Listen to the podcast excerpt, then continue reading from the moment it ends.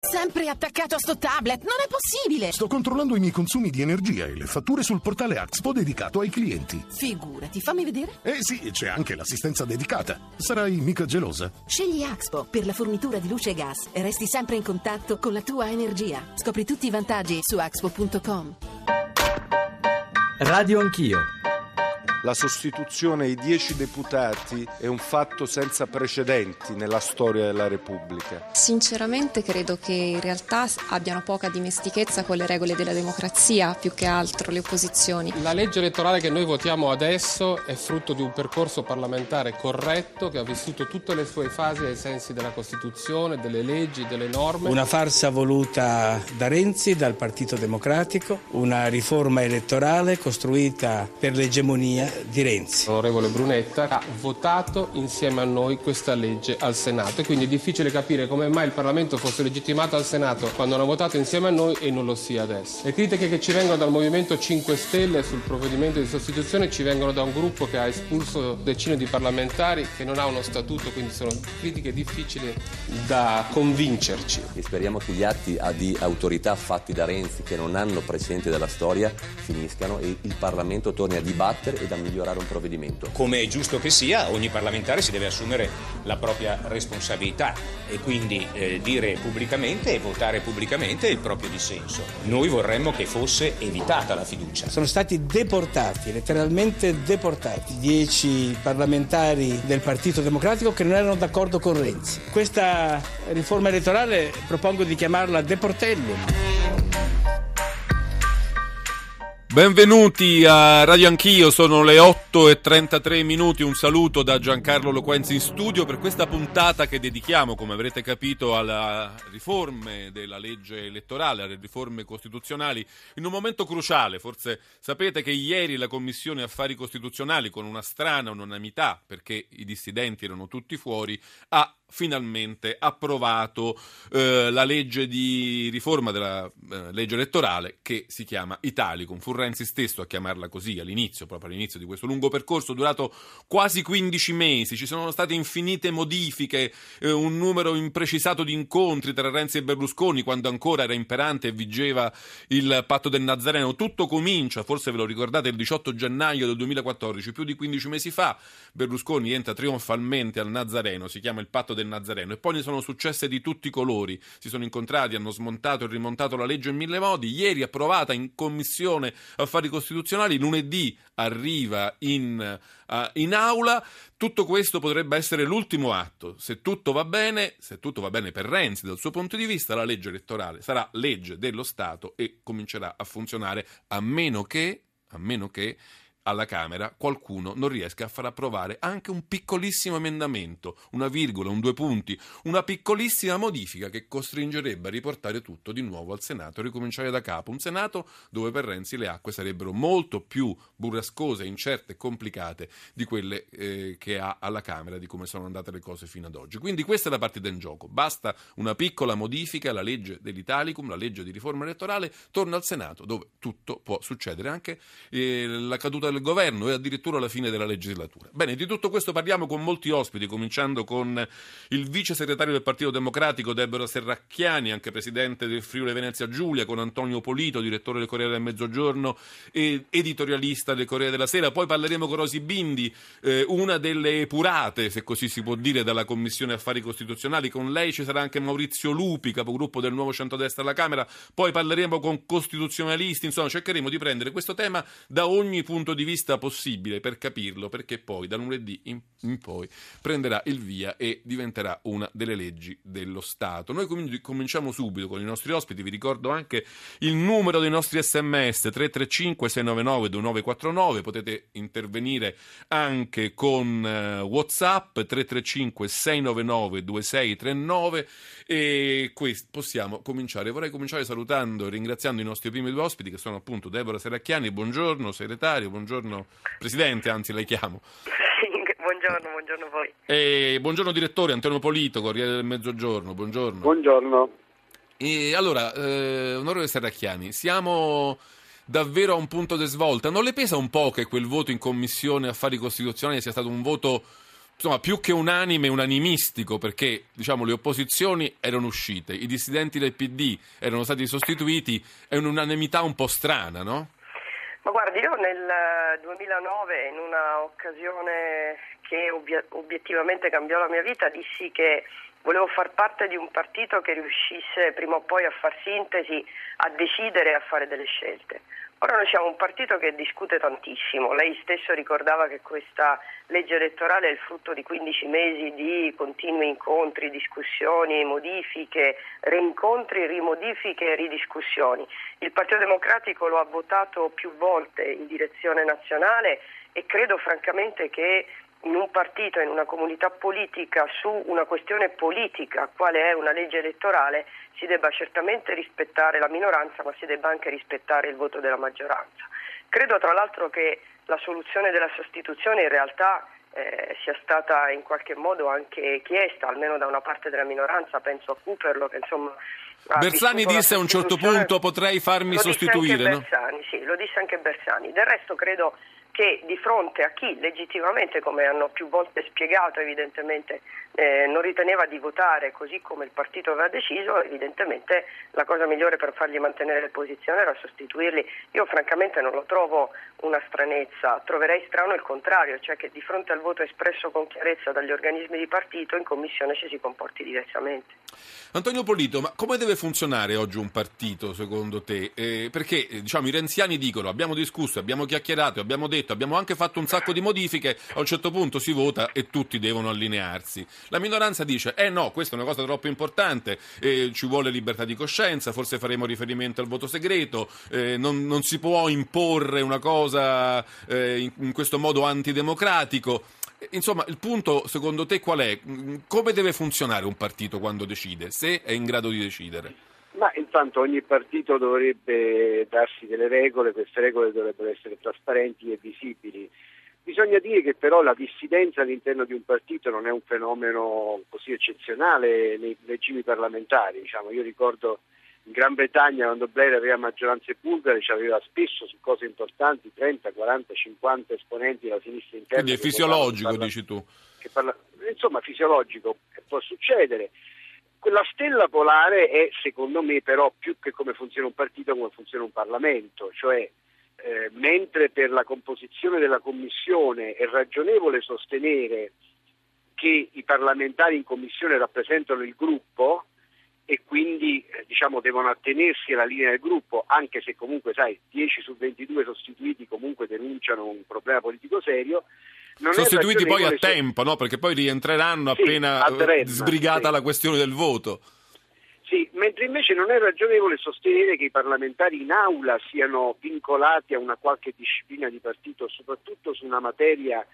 Ieri partecipavo a un dibattito con relatore di maggioranza in commissione migliore, il quale l'ha definita di rango costituzionale, perché effettivamente la legge elettorale è una legge ordinaria, ma molto importante. Cioè, scusami, tu dici che se anche il partito nei suoi organi dirigenziali eh, vota a favore di quella legge, poi i singoli deputati di quel partito possono essere liberi di votare come vogliono no, in, in non aula. Lo dico io, non lo dico io, lo dice la Costituzione italiana, la Costituzione più bella del mondo, più volte definita tale anche dal PD, la quale dice che il parlamentare non ha vincolo di mandato e non ha vincolo di mandato, cioè non è vincolato, rappresenta gli elettori e quindi diciamo così tende a rappresentarli nel modo che ritiene più giusto, soprattutto, ripeto, su materie estremamente delicate. Quindi eh, non credo, eh, i partiti sono una cosa importante, ma la loro vita interna si ferma alla loro vita interna. Poi c'è la vita parlamentare che invece ha delle sue regole fissate dalla, dalla Costituzione e dai regolamenti. Eh, Deborah Serracchiani ha scritto Lucia Annunziata, non avrei mai immaginato di arrivare a vedere nella mia vita la cacciata da parte di un partito di sinistra di dieci du- suoi dissidenti da una commissione del Parlamento per sostituirli con altri ubbidienti, pur di far passare una propria proposta di legge. Questo, secondo l'Huffington Post e il suo direttore, è stato il fallimento di Matteo Renzi. Lei la vede così? Ovviamente no, ma insomma, eh, No, questo, no. questo è il tono della discussione, tanto per fargliene Sì, sì, beh, ma- testimonianza. ma, insomma, c'è una drammatizzazione sui quotidiani e nei talk show evidente di questa vicenda. Del resto che vuole, eh, o parliamo di questo o parliamo drammaticamente di immigrazione, insomma, quindi mi pare che in qualche modo ci sia un taglio, ahimè, drammatico. Eh, io credo onestamente che delle regole ce le siamo date, eh, lo ricordava prima il, il direttore Polito. Intanto Bersani segretario, che è colui che in qualche modo ha costruito le liste sulla base delle quali so- si è formato questo Parlamento per quanto riguarda evidentemente il Partito Democratico, fece sottoscrivere ad ogni singolo eh, parlamentare proprio l'impegno al rispetto delle decisioni del gruppo e l'impegno al rispetto delle decisioni del partito. Questo se ricordete- ricorderete che era una delle sue... eh, Io ricordo in una, in una drammatica direzione di quando. Bersani annunciò le sue dimissioni da segretario e disse questo è un partito che ha bisogno di un principio di comando. E que- Beh, precedentemente in molte direzioni in- durante la campagna elettorale disse che proprio il partito aveva bisogno di darsi delle regole. Tra queste regole c'era quello del rispetto evidentemente delle decisioni del partito stesso. Dopodiché io onestamente intanto rilevo, come dice la stessa eh, annunziata, che siamo un partito di sinistra e questa è già una conquista visto che precedentemente ha sempre detto che non lo siamo più. Dall'altra parte direi che onestamente eh, non c'è stata nessuna cazzata, anzi devo dire che c'è stata una decisione che è stata presa all'interno del gruppo del Partito Democratico non più tardi della scorsa settimana, che ha votato, che ha fatto una scelta rispetto alla riforma elettorale. Ecco, forse quello che manca è l'ultima parte, che non è unità, è senso di lealtà probabilmente, perché se si sta in quei gruppi parlamentari si è eletti anche grazie al Partito Democratico e quindi si devono rispettare anche gli elettori del Partito Democratico. Gli elettori del Partito Democratico evidentemente debbono e si possono sentire rappresentati da chi prende il 41% alle elezioni europee, già dicendo e descrivendo quello che era il testo della legge elettorale sulla quale si voleva impegnare.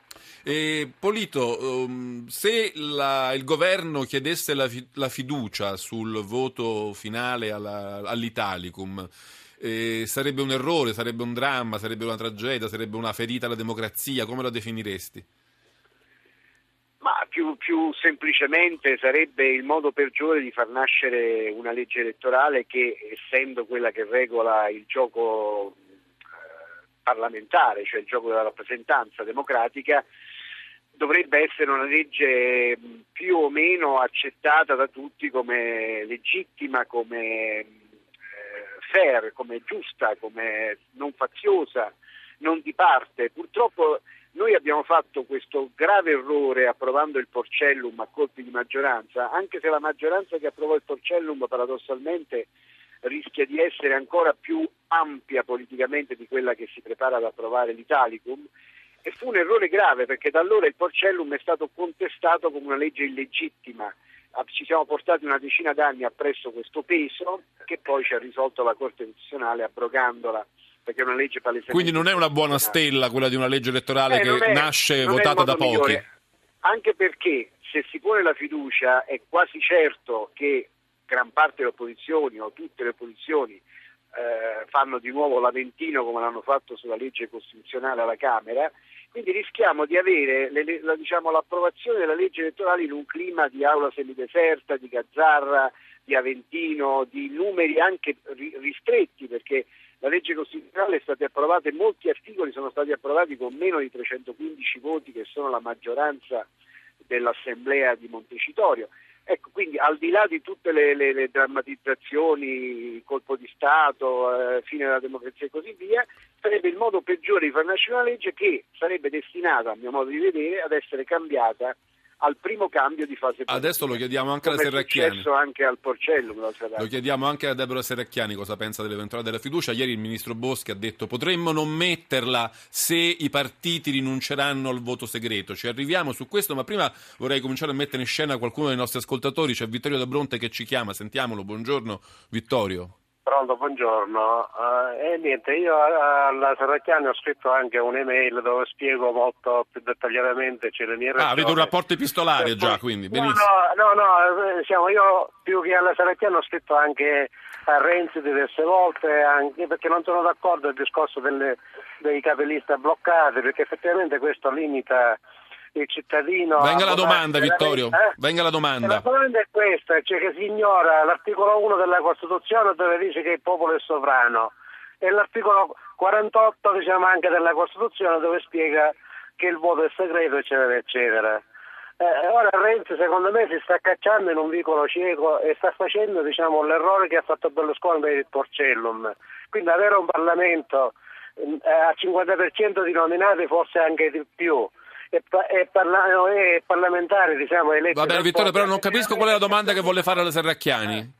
Eh, volevo fare appunto diciamo, il discorso delle preferenze è importantissimo fra le altre cose, fermo restando le altre regole, eh, la, eh, la governabilità e la stabilità di governo diciamo, è, è, assicurata in ogni caso. Va bene Vittorio, me, abbiamo messo un sacco di cose sul eh. tavolo, vediamo adesso se Deborah Serracchiani ci dice qualcosa su quello che lei le ha chiesto. Vi ricordo i numeri per intervenire, sms con 335 699 2949, whatsapp con 335 699 2639. Eh, Presidente Serracchiani, la questione della fiducia sarebbe davvero anche questo uno sgarro parlamentare, uno sgarbo istituzionale, metterla e si sente anche lei di fare un appello a non chiedere il voto segreto, anche se Brunetta e molti altri dicono, ma insomma questa è una questione che richiede la piena libertà di coscienza per essere votata.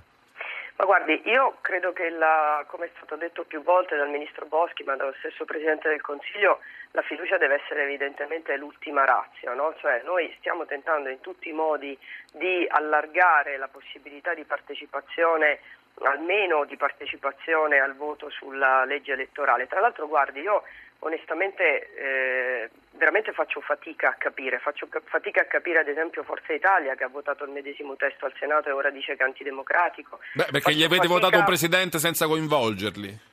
Beh, Quello è un po' l'origine di tutto, no? Ma come vede, no? più che questioni di alta levatura politica e questioni di coscienza, a me pare che ci siano tanti personalismi, parecchi rancori, molte questioni Però posso dire, Serracchiani, io ho l'impressione che anche, posso dirle, io ho l'impressione che anche nel dibattito interno al PD il merito di come funziona o non funziona l'italico sia un po' sullo sfondo e ci sia invece un po' più il senso di un regolamento di conti interni. Non so se questo, mi sbaglio del tutto. No, ma guardi, secondo me assolutamente credo che vada molto vicino alla realtà purtroppo, nel senso che il merito è stato affrontato e molti nodi sono stati sciolti. Lei tenga presente che il testo che, di cui oggi stiamo discutendo contiene tantissimi dei contributi della minoranza che una volta non voleva votarlo perché non c'era la parità di genere, la parità di genere c'è, una volta non voleva votarlo perché la, la, la, soglia di sbarramento era troppo alta e adesso è molto più bassa.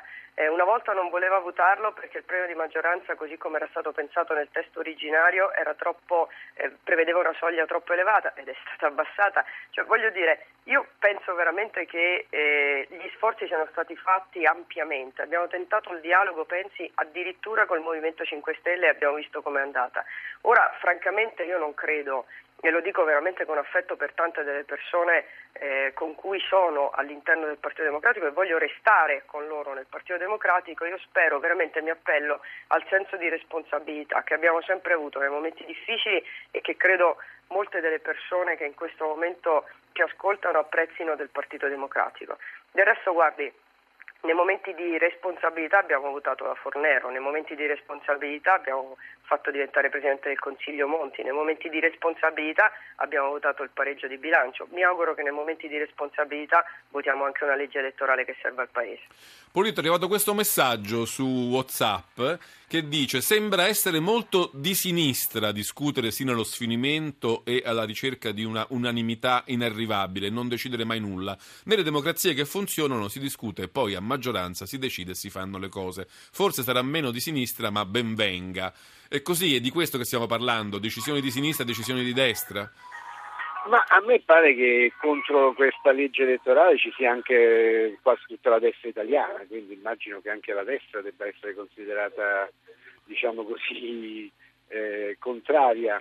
D'altra parte anche la destra ha avuto dei cambiamenti di opinione, no? faceva riferimento alla Serracchiani perché eh, Forza Italia mh, ha accettato fino all'ultimo anche le numerose modifiche, non tutte diciamo, migliorative che sono state apportate al testo, eh, e poi invece ha cambiato idea. Quindi mh, mi sembra che la, come dire, che il dibattito sia parte integrante della Polito, scusami se ti tiro un po' più dentro di quanto normalmente non si fa con i giornalisti, ma se tu fossi seduto Eh. in Parlamento, la voteresti questa legge? Ma eh, diciamo, è una domanda molto impropria, però visto che siamo tra di noi ti rispondo no. Non la voteresti, eh?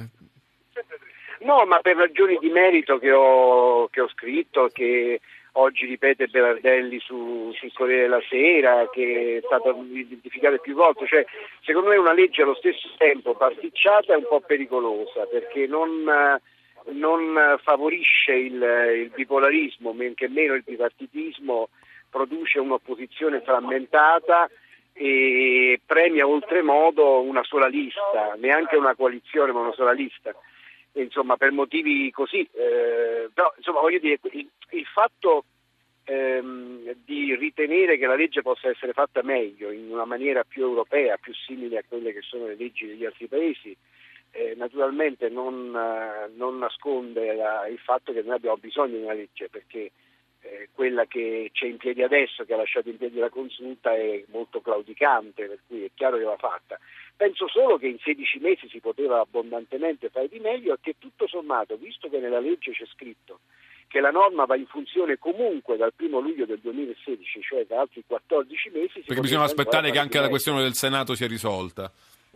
Sì, appunto. Oltretutto, vedi, se eh, diciamo così, lo scontro sulla legge elettorale diventa, diventa come, si prepa- come si presenta, cioè così drammatico, aventino e così via, anche la riforma costituzionale, quella del Senato cui facevi cenno, che deve ancora avere una lettura al Senato dove le maggioranze sono molto risicate e lì c'è bisogno di 161 voti chiunque sia presente in aula, eh, diventa più rischioso, quindi eh, diciamo, il complesso del- del- delle riforme politico-istituzionali che questo governo aveva avviato eh, giustamente con un accordo vasto, anche più vasto della maggioranza, rischia invece di rinsecchirsi in numeri che sono più stretti della stessa maggioranza di governo Cioè- e non mi sembra un vantaggio. C'è una telefonata, Graziella da Padova. Sentiamo, buongiorno Graziella.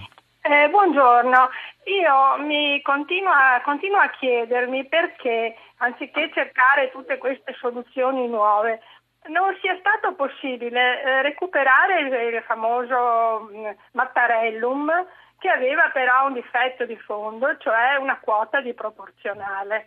Mi pare di ricordare che ci fosse stato anche un tentativo di referendum purtroppo fallito e se si togliesse la quota proporzionale al Mattarellum si avrebbe il famoso sistema eh, di- quasi all'inglese uninominale, maggioritario, quindi con collegi piccoli dove si confrontano Conosciamo i, i pregi e i difetti del Mattarellum, forse è un po' tardi per ripensarci, però Eh. io questa cosa la giro a Deborah Serracchiani, anche perché se non ricordo male ci fu un momento in cui Roberto Giachetti, vicepresidente della Camera e molti altri tentarono di convincere anche il PD a prendere quella strada, non è così Serracchiani? Sì, lei ricorda bene, c'era appunto un tentativo fatto da Roberto Gia- Giachetti che però come altrettanto ricorderà non venne votato neppure da una gran parte del Partito Democratico, per cui credo onestamente, guardi, io almeno mi sono fatta l'idea e, e mi creda non è il tema diciamo, che più mi affascina, mi sono fatta l'idea che eh, su circa 60 milioni di italiani 40 milioni loro,